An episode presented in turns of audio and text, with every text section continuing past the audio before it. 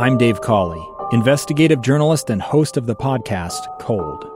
In October of 1985, a woman named Sheree Warren left work at a busy Salt Lake City office. to meet her estranged husband at a downtown auto dealership. She never made it home. Sheree's car surfaced weeks later in Las Vegas. in the parking lot of a hotel casino. No one knows how it got there. Strange. It was strange. Both Sheree's estranged husband and her boyfriend raised suspicion for investigators, I kind of thought that he might have done something. but no arrests were ever made. In Cold Season 3, we dig into double lives, make new connections in the case, and examine the difficulty raised by reasonable doubt. We want answers just as much as anyone else. They have creeps like that now too, so nothing's changed. That's the new Cold Season 3 The Search for Sheree, now available anywhere you get your podcasts. Utah's best athletes count on flexibility, speed, strength, And the Jazz pick up their 22nd assist. so they count on University of Utah Health. Royce O'Neale puts this game away. And so can you.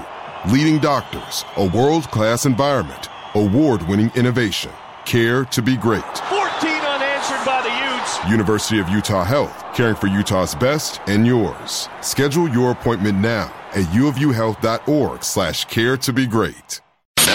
It's 10 a.m. Let's just get down to it. and it's time for your sports fix. Strap yourselves in, folks. From two guys who have covered the teams you're passionate about for years. We are professionals. This is Jake Scott and Ben Anderson on 97.5 1280 The Zone, powered by KSLSports.com.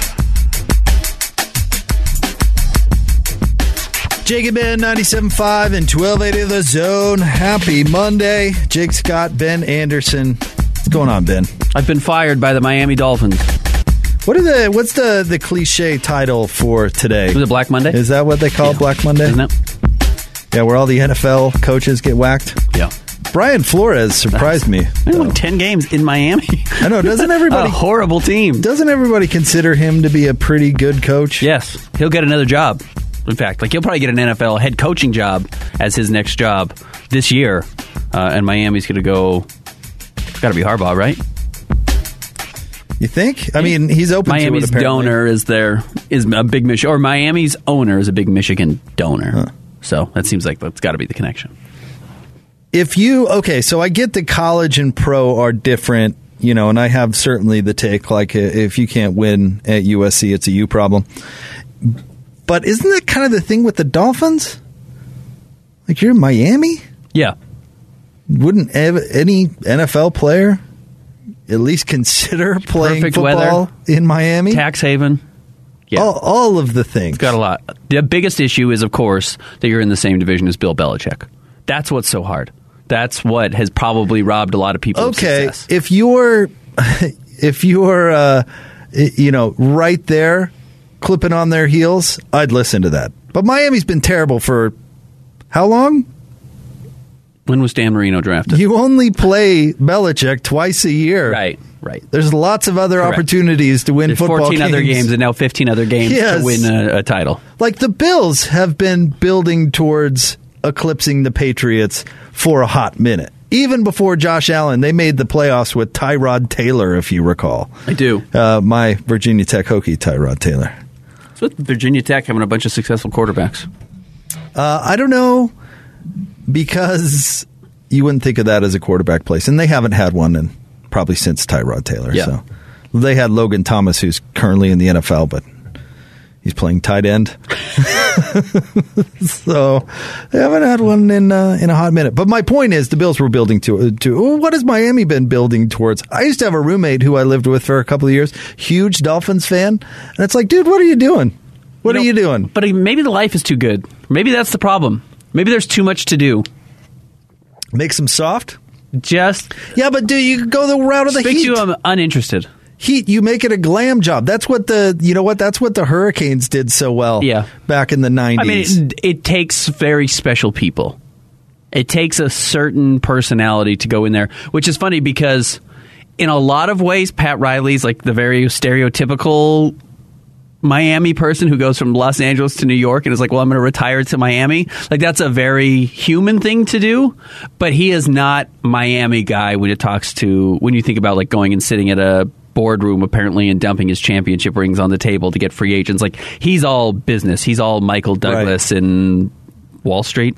He's like he's very much that guy. It doesn't seem like he would mesh necessarily well with the idea that we have of South Beach, Miami, but that works there. Maybe you need a little bit more dichotomy because the guys can go down there and live so luxuriously. Everyone, Ben, has the Jimmy Buffett fantasy. Correct. Now, listen, you might not like his music, but you share that fantasy. Oh, Jake, you and I this morning were talking about how nice it is to just sit on a beach. Sit on a beach.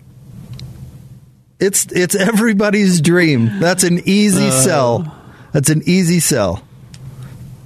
You watched the NFL yesterday? Speaking of just an easy sell. Uh, well, the Chargers Raiders game was the best football game I've ever watched in my life. It was so fun. Everyone rooting for a tie for the whole country and the ability weird. to do it, and then the Chargers to call a timeout with 32 seconds left and blow the opportunity to get a tie to go to the playoffs, and then the Raiders to hit the field goal. It was it was great. It was it was just magnificent. And I was rooting for the tie. I was let down by the Raiders kicking a field goal because I don't even particularly like the Raiders, and I'm somewhat like you. I'm on board with the Chargers because I really like Justin Herbert, but. I I was sad and still was marveling at how good of a product the NFL is every single week. Do you believe in being snake bit, or is that a way to excuse incompetence? Because the reason I ask, let me explain. If you have paid even a close amount of attention to the Chargers Correct. for like maybe the last 10 years, Right. They find more creative ways to lose close football games than any Yeah. team. Like it, uh, uh, we could probably look up the stats, close losses over the last ten years, but it, it's got to be like triple the rest of the league because they just find a way to punch themselves in the groin every single game. Should we be surprised that they called timeout? No, that's probably the fourth, like uh, the, the fourth least strangest way they've lost a game Sure. in the last Oh, year. it might have been the second or third strangest way they lost that game. you know, there were two or three other reasons why they shouldn't have lost that it's game last night. crazy. And they have what everybody's looking for the unicorn young quarterback on a rookie Oh, deal. they're in Los Angeles. They're like, they're in cool. LA. Yeah, they've got a ton of reasons well, why they they're should not be cool. successful. Does anybody go? I mean, No, that was not the thing. Chargers. I mean, that was a problem in San Diego. while. Yeah. Uh, But their problem in San Diego was the same thing as Miami. It's just San Diego's perfect. Why would you ever waste six, four hours doing anything other than walking on the golden beaches of San Diego? But that doesn't perfect weather? explain flukish ways to lose football games. That explains the team being soft. Not, hey, we're up three But with maybe that 90 is. seconds maybe to go. that's it. No, maybe it is the the focus is on the beach and is not on the details on Tuesday or Wednesday or Thursday at practice. I think it's an example. This is my theory, Ben. I think it's an example of moron owners hiring moron coaches. Potentially. But here's the thing: Brian Flores, going back to Miami, was a very good coach, but has a moron owner apparently. Yeah, so, So, even when they're close, franchise, they can't yeah. get close. Yeah. Well, how about the Kings firing Mike? Don't call me Michael. Other way around. Malone, yeah. Malone. Yeah. They barely gave him a bite of the apple. He's a good coach. Is your name Jacob? No. Just Jake. Yeah. Your parents went short with Jake. Uh-huh. Okay. Speaking of shortening, we were talking about shortening long names to short names today. And then you said Michael Malone, so I didn't know if you were Jacob. No. Just Jake. Okay.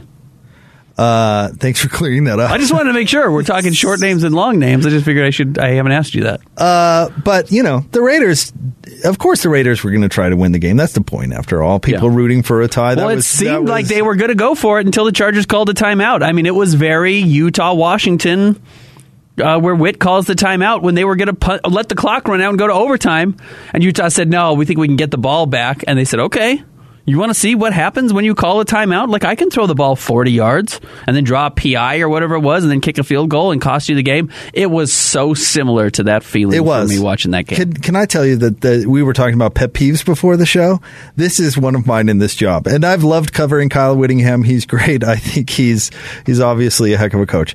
But after that game, he said, well, "I'd do it again." Yeah. And then Oh, and Monday. and then the Monday, he said, "Oh, don't regret it at all. You wanna go over it I'd again? do it Okay. again." I Yep. mean. We broke it down on the air. It was mathematically impossible. Nothing the Utes could have like, done, I guess, minus Britton Covey returning a kick for a touchdown.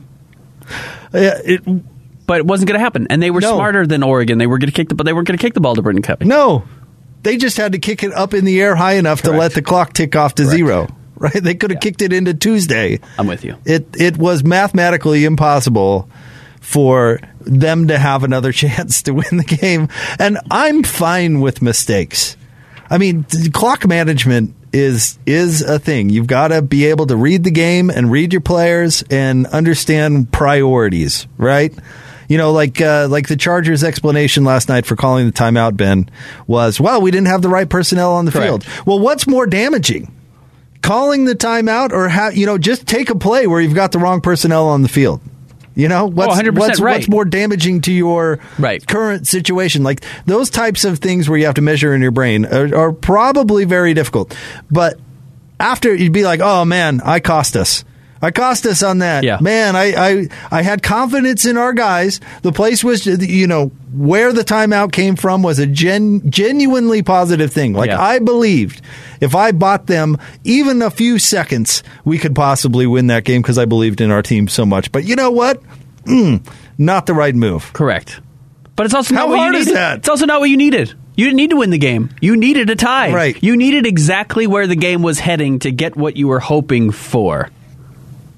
And you and you screwed that up. You got in your own way. Well, the Raiders at least considered it. They admit, admitted after the game, Yeah. considered um, uh, uh, going for the tie. But uh, it, what's the deal? And I've got to bring up the NFL pairings. They would have either faced the Chiefs or who did they end up Is it getting? Cincinnati that they're traveling to Yeah, they're going to now? they're going to play Cincinnati.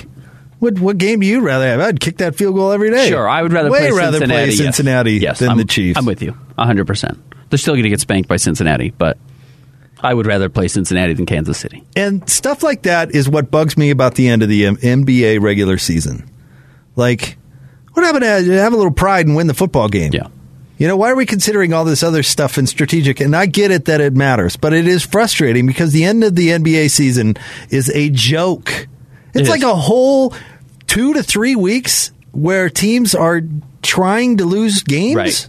Like, at, at the very least, and it is what the NBA has done, is they have kind of played three card Monty with you, where at least we are watching the four teams that are end up in the play in tournament at the end of the season. So at least there's something to talk about that isn't the bottom five teams in the conference have been tanking for a month and a half, and the top six teams are trying to lose games strategically to make sure they don't match up with LeBron or whoever you don't want to face now in the first the round. The Clippers are trying to lose to the Thunder and Yeah. the Rockets Right. back to back. Successfully. where both teams on the court are intentionally trying to lose. Yeah. Ty Lue, but I think at one point played four players, you know, Hickory High style. Yeah. It was like my team's on the floor. right? I mean, Yeah. That's what we got. what a joke. I, drew- I drew up this play. what a joke.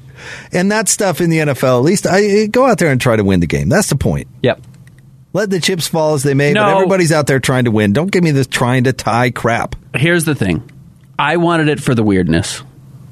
And I, I get it why you wanted it. Yes, yes, but I I don't. It's also I recognize good for the league that they didn't end in a tie last night, and that there wasn't a bunch of teams taking knees late in the game to ruin Ben Roethlisberger's end of his career, which is also another reason why I wanted to see it end in a tie. I would have happily seen the Steelers go off in the Yeah. most hilarious way to have somebody retire Ben Roethlisberger and pull that rug out from underneath him in the funniest way possible. I would have loved to have seen that also.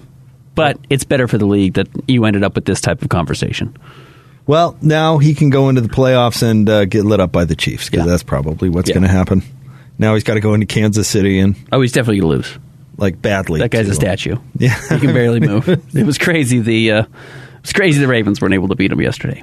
This is why we should we should appreciate, uh, and I can't believe I'm going to say this, uh, a guy like John Elway more, who you see go out on top. Yeah. because watching legends, and not that Roethlisberger, I suppose, is a legend, but watching you know Hall of Famers limp out of their career is something. uh, oh, it's the worst. Like watching Kobe's end was tough. Correct. It was tough. It was not the same guy who made Right. that. And at least like his last game was a circus and kind of a fun circus, but it was a circus. Yeah, I can't remember how many shots he took to get to Oh, that. was That's the, what everybody 48. forgets. Yeah, it was like he took like 50 shots. Yeah. Oh man, what a wild game! That was uh, was that wasn't Ty's last game, was it? No, uh, no, it was Quinn. Quinn was wasn't already there. was- Quinn's talked yeah. about being there. Yeah, that's right. He Yeah. has for sure. You Kobe- do we want to talk about the Jazz, or do you want to say Kobe Bryant took 50 shots. 50 shots? I mean, he had 60 points. Good for him. But he went 6 of 21 from the three-point line. Like he was it was not a it was not a good game. It was incredible. I'm, it was incredible, but it was not a particularly good Just game. to put into perspective. Well, we've gone this far on the NFL. Let's carry the NFL for a couple more minutes, and then we can talk to Jazz coming up in the next segment.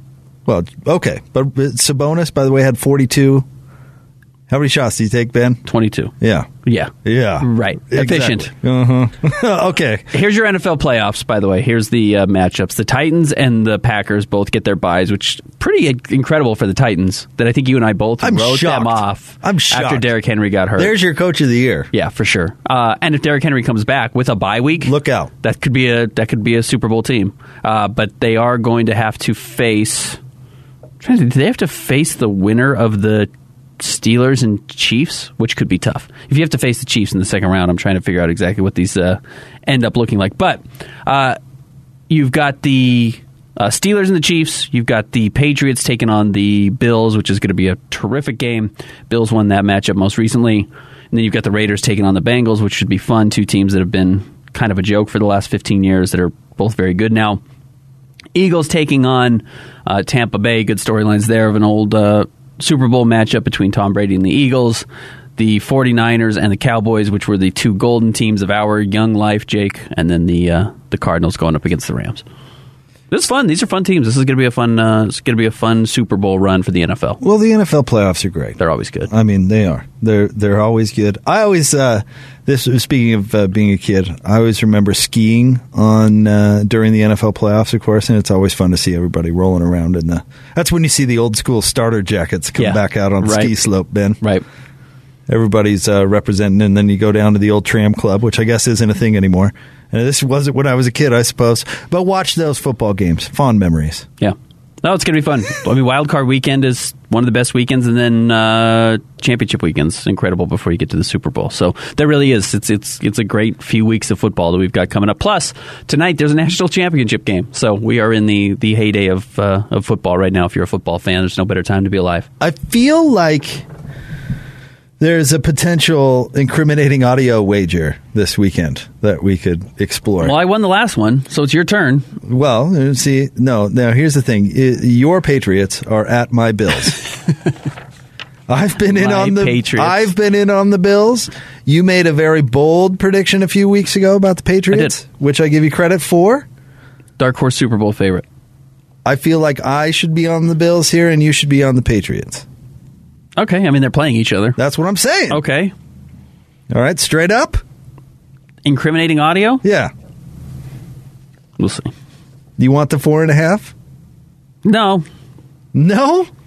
I just want something more exciting. I want to. If we're talking about a wager, All right. let's have something exciting. You still feeling the Patriots? I know the Patriots are going to beat the Bills. I know that's going to happen. I have no question that the Patriots are going to beat the Bills. I'm just trying to figure out what I can get out of you, and not a piece of audio that you record that doesn't mean anything to me. I want No, something that's with cash fun- that's value. the fun part. No. I want cash value.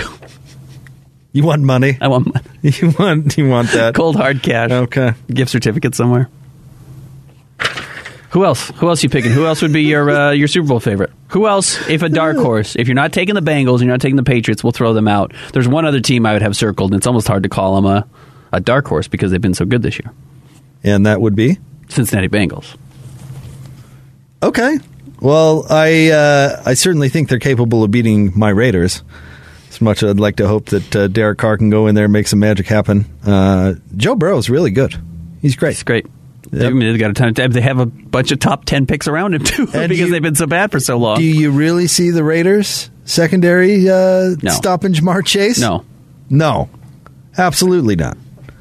Uh, so I like that pick at least to get out of that round. Certainly. Um, well, and then they're going to play either the Bills or the Patriots, right? I mean, I know they reshuffle in the NFL, right? Don't they reseed? yes. So maybe not, but yeah, they're going to be they're going to be in good shape. The Bengals.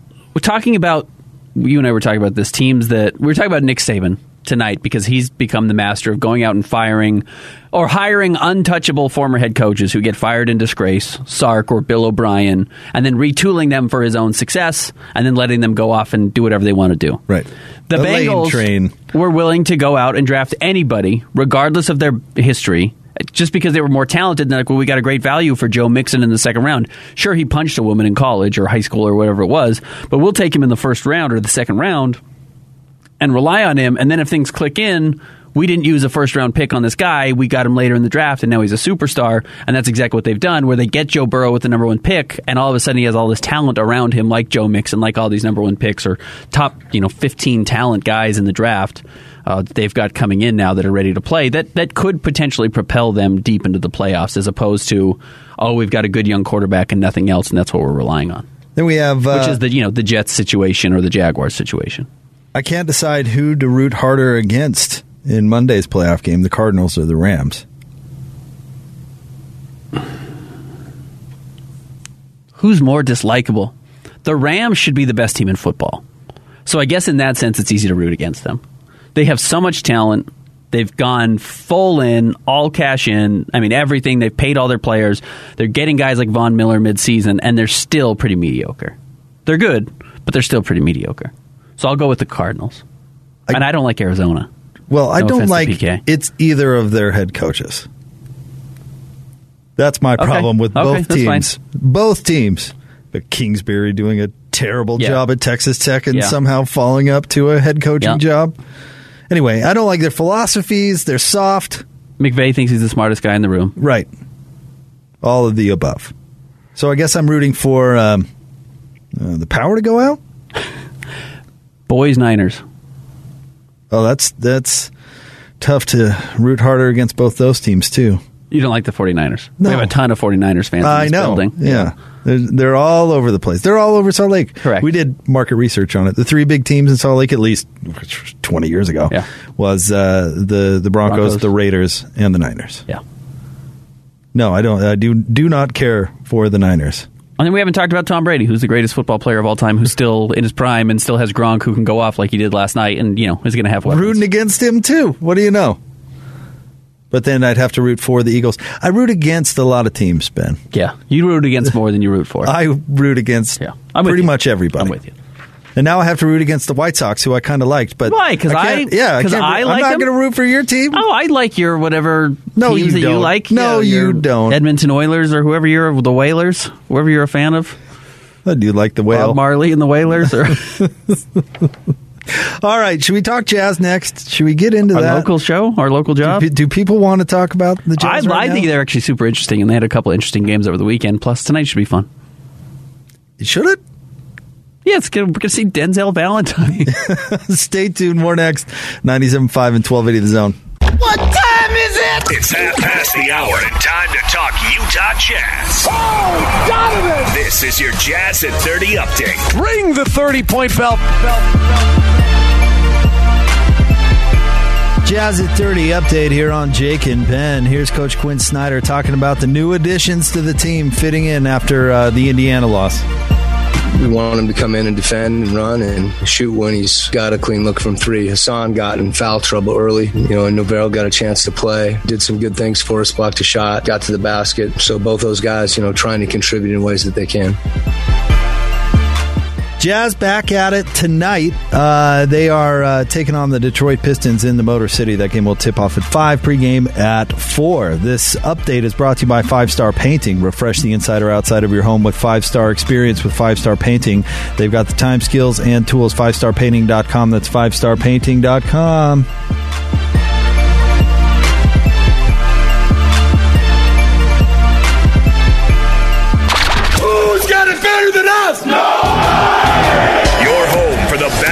sports coverage in Utah. You're listening to Jake Scott and Ben Anderson on 97.5 1280 The Zone.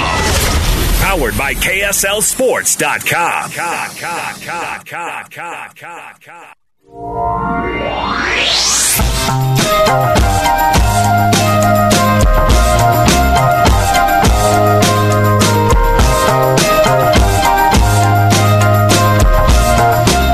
And Ben, 97.5 and 1280 The Zone. We have breaking jazz news as we're about to talk about the jazz. Sure. It's not like major news. What you would expect. But yeah, it's news. Jared Butler is now the fifth Utah Jazz player to enter the health and safety protocols. He joins Joe Ingles, Rudy Gobert, Elijah Hughes, and Rudy Gay. But Jake, looking at it, uh, Gobert, I mean, we don't know what his symptoms are, but considering when he went in, Joe Ingles too, they could be out any day now. It's only five days. And uh, as long as you get are asymptomatic and have a negative test, I guess it's six days in the NBA. But Joe Ingles went in on Tuesday, right? Today's Monday. That's six days. So I guess as soon as those guys start feeling better and can get a negative test, they could potentially rejoin the team relatively quickly. And Joe is still out. Joe listed is still out. As listed as out. Yep. But you know what? You probably don't want to rush those guys back against the Detroit Pistons, who are not trying to win games all that hard. No, no, they're they're not a terrific team. We were talking about the the Dolphins, a team that has trouble getting off the mat.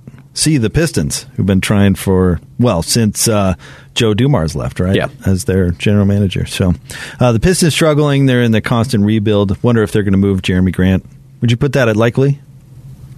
Yeah, because you can probably get a pick for him or two picks for him, and you're not going to win. You're you're just your winning window is nowhere near what Jerami Grant offers you. You know, it just does not line up at all. So you might as well try and get another first round pick for him. And, you know, you might even be able to get two from a team that's desperate.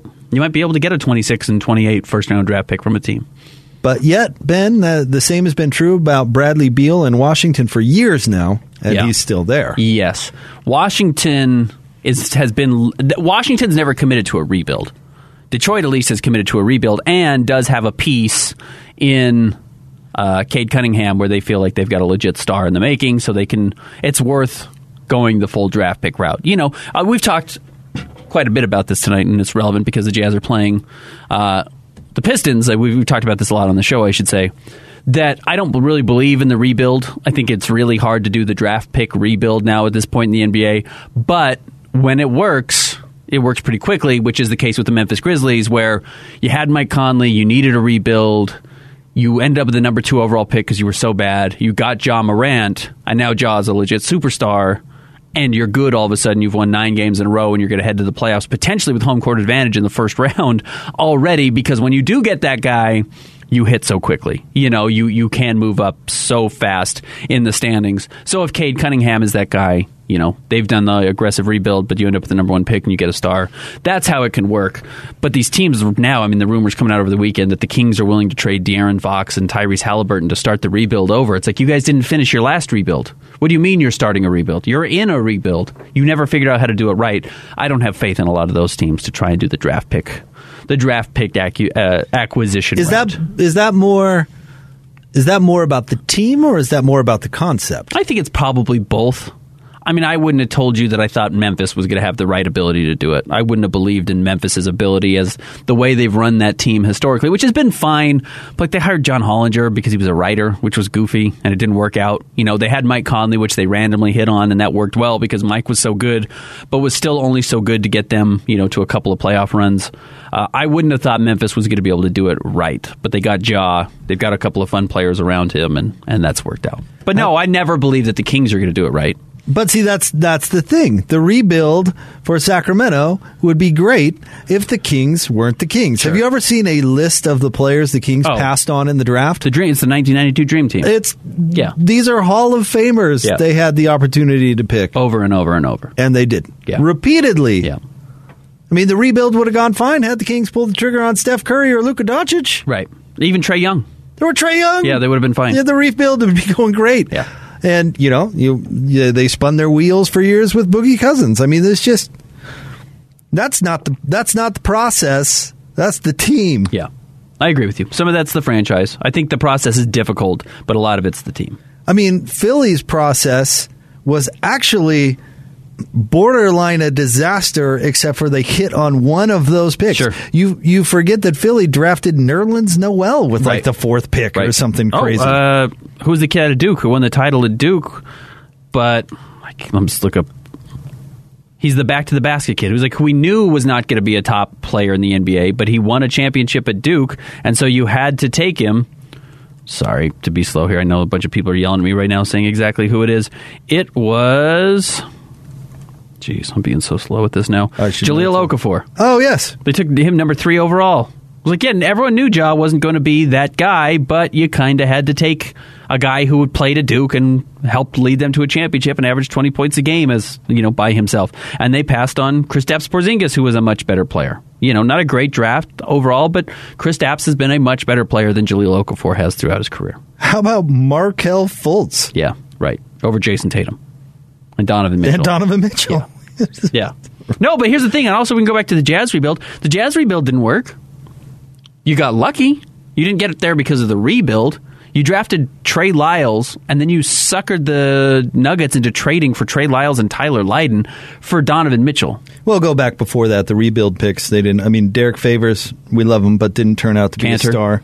And his Kanter, Freedom. right? Kanter at the time. Free. Thank you. Pre freedom. Dante Exum. You know. Yeah, bad picks. Yeah, the, right. But Yeah. that's on the team. Correct. I yeah. don't know if that's on right. the process. That's rebuild didn't matter team. exactly, but it didn't. It didn't work out. So yeah, it's funny. We talk about you know the Jazz have been this great team, or they've they've handled this rebuild really well. Well, their rebuild lottery picks didn't actually work out. You randomly got Rudy Gobert with the twenty seventh pick that you had no idea was going to turn into a top ten player in the league, and then you got Donovan Mitchell, who you didn't know was going to turn into a Well, top ten. Gordon the Hayward was a rebuild pick. He and was. he got him and back he to was the playoffs. way better than you thought. And even then, you Yeah. passed on Paul George, who's Right. a Hall of Famer, by one pick. You know, you passed on Kawhi Leonard for Alec Burks. Whoops. Those are losses. You know, those are L's. Although Burks has been playing well lately. Good for him. Yeah. It's not Um, Kawhi. He's not Doesn't have two finals MVPs. No, not not Kawhi. But those, yeah, I don't know. You know, at what point? I guess to make or to add on to your argument, you factor that into the equation. You know, is are rebuilds worth it because you know you're going to miss on a bunch of them? Right. Which is what Philly did that was so interesting. They said, we know we're going to miss. They accepted that they were going to miss. So they said, let's get five in a row. Let's have five top five picks in a row. One's got to hit, One has to hit. and really only one did hit. For the most part, one really only hit. Ben Simmons, he was great. not One playing. rookie of the year, but didn't play. Michael Carter Williams also won rookie of the year, and Oh, in the oh, NBA forgot anymore. about him. Oh, You know, and again, although they got him with like in the teens or something. He was yeah, they got a- him right before I think the Jazz drafted Trey Burke, or maybe right after. because he was the other one the Jazz were considering. Yes, and C.J. McCollum. Remember, the Jazz drafted Trey Burke, and they passed on C.J. CJ. McCollum and another kid named Giannis Antetokounmpo, who also ended up being a decent player. So we're talking rebuild, we're talking lottery picks As you get back further in the draft, though, I I fault teams much less. for sure.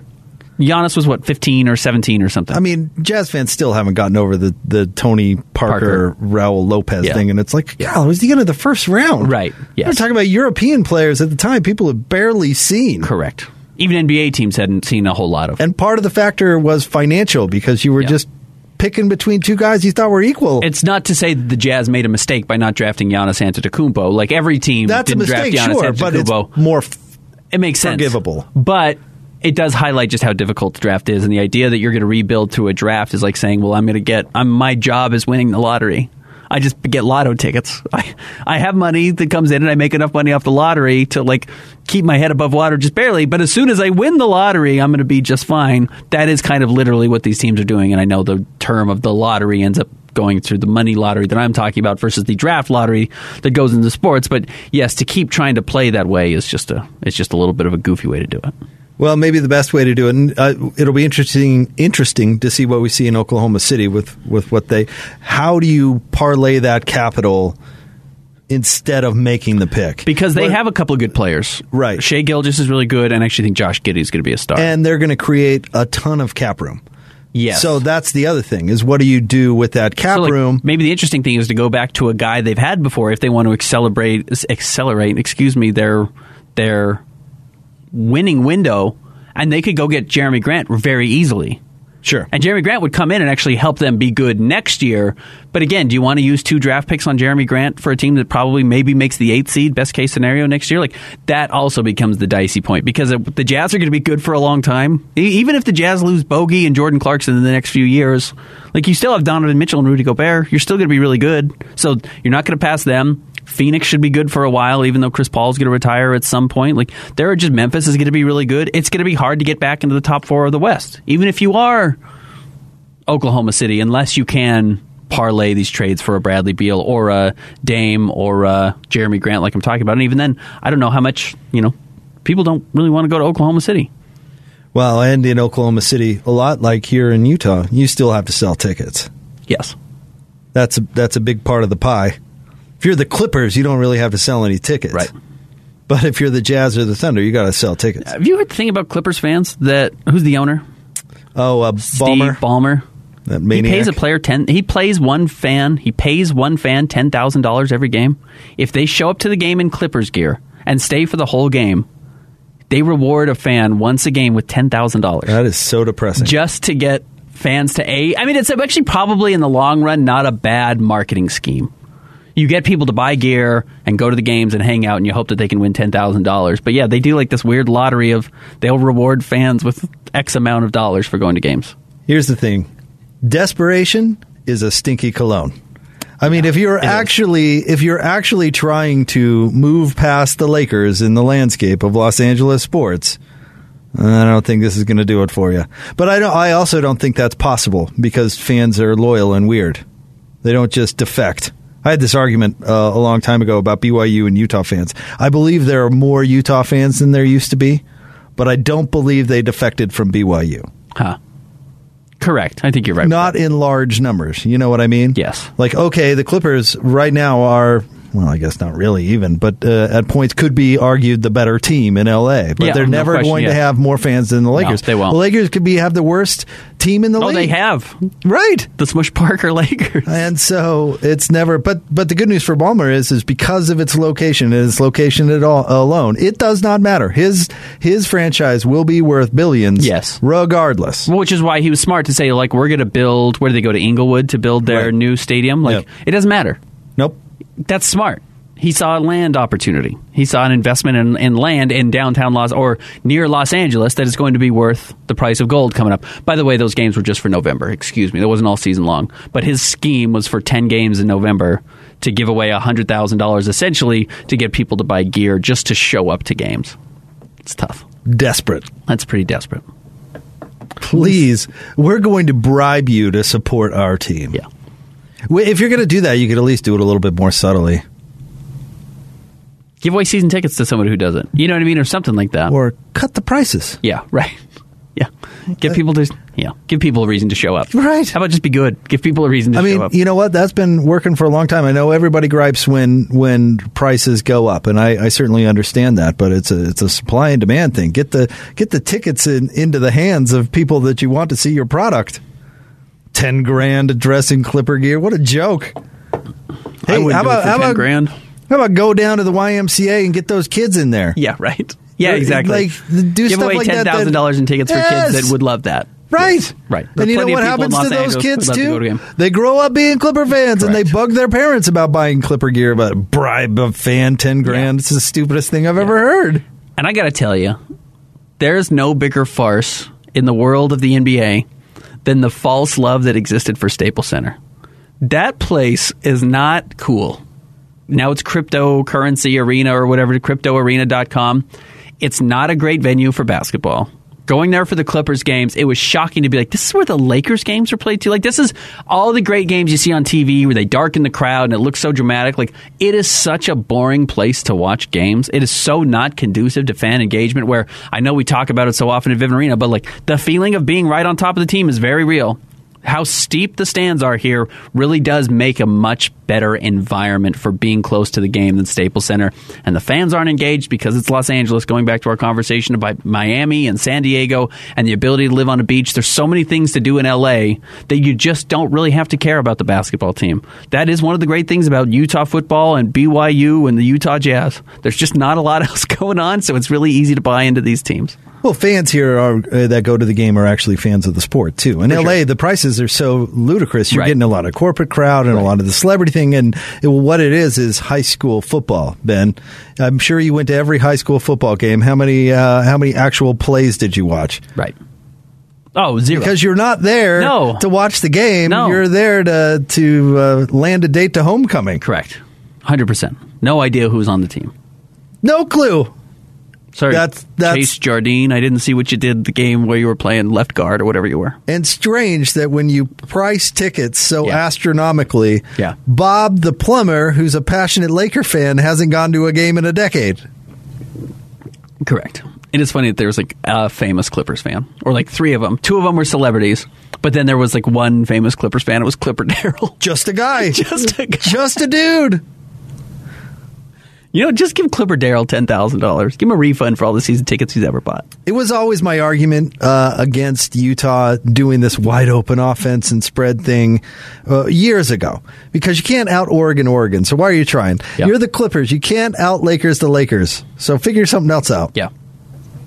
I don't know how we landed on this, but Like we can get back to talking about the actual Jazz and some of the moves they made, Well- and plus what happened over the weekend. and I thought that the post game was pretty interesting after the Pacer game. So we need to Okay, let's do it. Yeah, we need to dive into that. We'll get into it. Stay tuned. Jake and Ben 97.5 and 1280 the zone. The sports you love, the teams you can't live without. Get a sense of urgency! This is Jake Scott and Ben Anderson on 97.5 1280 The Zone, powered by KSLSports.com.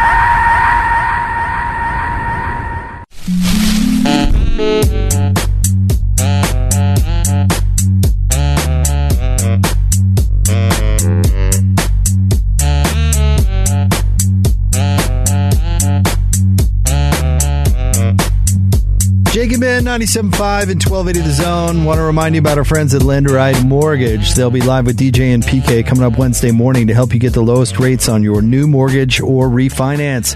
Listen Wednesday morning and visit lenderiteMortgage.com for more information. We were just talking about LA sports a little bit, uh, Ben, and, and the Clippers and bribing fans.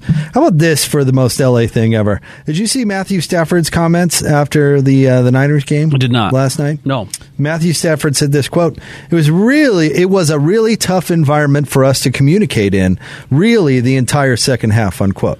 Hmm. Ben, remind me who was the home team. Right. Yeah. Nobody The cared. Rams. Yeah. Correct. I don't care how many Bozo Laker fans come into this building when the Lakers are in town. Right. Right. They never make it difficult for the Jazz. No. It's like like you can hear them. There's a contingent. The Warriors on New Year's Day. There was a, clearly a contingent of Warriors fans. Which the iron, ironic part is those used to be Lakers fans. Like they went from Kobe to Steph. They absolutely did, which is fine. You root for a winning team. I, no one has a problem with that. But yeah, it's not. It's not like the Jazz feel like they're being outnumbered there. No, not even close. But yeah, well, diehard 49ers fans drive that? down from NorCal. Stafford's like, Kyle, it was tough. We couldn't even, it was so loud. Couldn't get the plays, couldn't communicate. Wait, you were at home. Correct. Is it? It's just what the LA the LA market cares about the Dodgers and the Lakers, and that's is and the Trojans, and that's always. And they don't care it. about the Trojans right now, right? Like when they're good, it's just easy to pick those teams up. Lakers are kind of always a show. But the nice thing was, even when they were bad, they had Kobe. So there's like a reason to go watch. You were still could convince yourself you were watching the next Jordan if you wanted to be a celebrity and sit courtside, or the fact that Jack is there, or you know whoever whatever celebrity is going to be there, you can convince yourself to like, hey, I'm doing something important. If the Lakers have a down stretch, which could come after LeBron, though it seems like someone always wants to go there and carry the torch, it could lose a little bit of its luster. It'll never fall behind the Clippers, but if they don't have a superstar, superstar, which they've gone basically all but two years in the early or in the mid '90s without having, you know, Magic or Shaq or Kobe, now LeBron, they could potentially lose a little bit of its luster. I don't think so. But I don't think it's going to because I think there's always going to be somebody there. They're there first. Yeah. Correct. And they're They never, gonna the lose- they're never going to fall behind the Clippers, but there will always be someone willing to go and be the Lakers superstar. It's crazy to think that LA is a market that lost football teams for lack of support. Yeah, like they lost the. Rams the first Hilarious. time. They lost the Raiders. Yeah. There's still more Raiders fans in LA than there is anything else. Yeah. That's why they were smart to move to Vegas. Uh, speaking of superstars, the Utah Jazz have signed Denzel Valentine Yes. to a 10 day contract. They also signed Danuel House Jr. Uh, over the weekend and Norvel Pelle. So we saw those guys get to play last week. I actually thought Danuel House against the Raptors in what was that hilarious game where basically nobody of any consequence played uh, was pretty fun to watch. He, he hit a couple of shots. He showed a, a willingness to shoot the ball when he's open. It's the type of guy that could potentially end up sticking on the roster long term. I think he saw the limitations with Norvel Pelle uh, against the Pacers when Domantas Sabonis went 18 of 22 for 42 points, and the Jazz couldn't figure out a way to defend Lance Stephenson. So let's let's let's get into that next because I I did think you know it's wild times. Yeah. but I thought the the Indiana game was interesting. Not for a positive reason, Right. but interesting. We'll get to it coming up next. Jake and Ben, 97.5 and 1280 The Zone. It's the story of an American held in a dark Venezuelan prison. Then all of a sudden, they all kind of lined up. They pointed their guns at me. And this is the point where I thought, I'm going to die today. I'm Becky Bruce. I spent a year working on Hope in Darkness, which now has more than 2 million downloads. Find it on kslpodcast.com or wherever you listen to podcasts.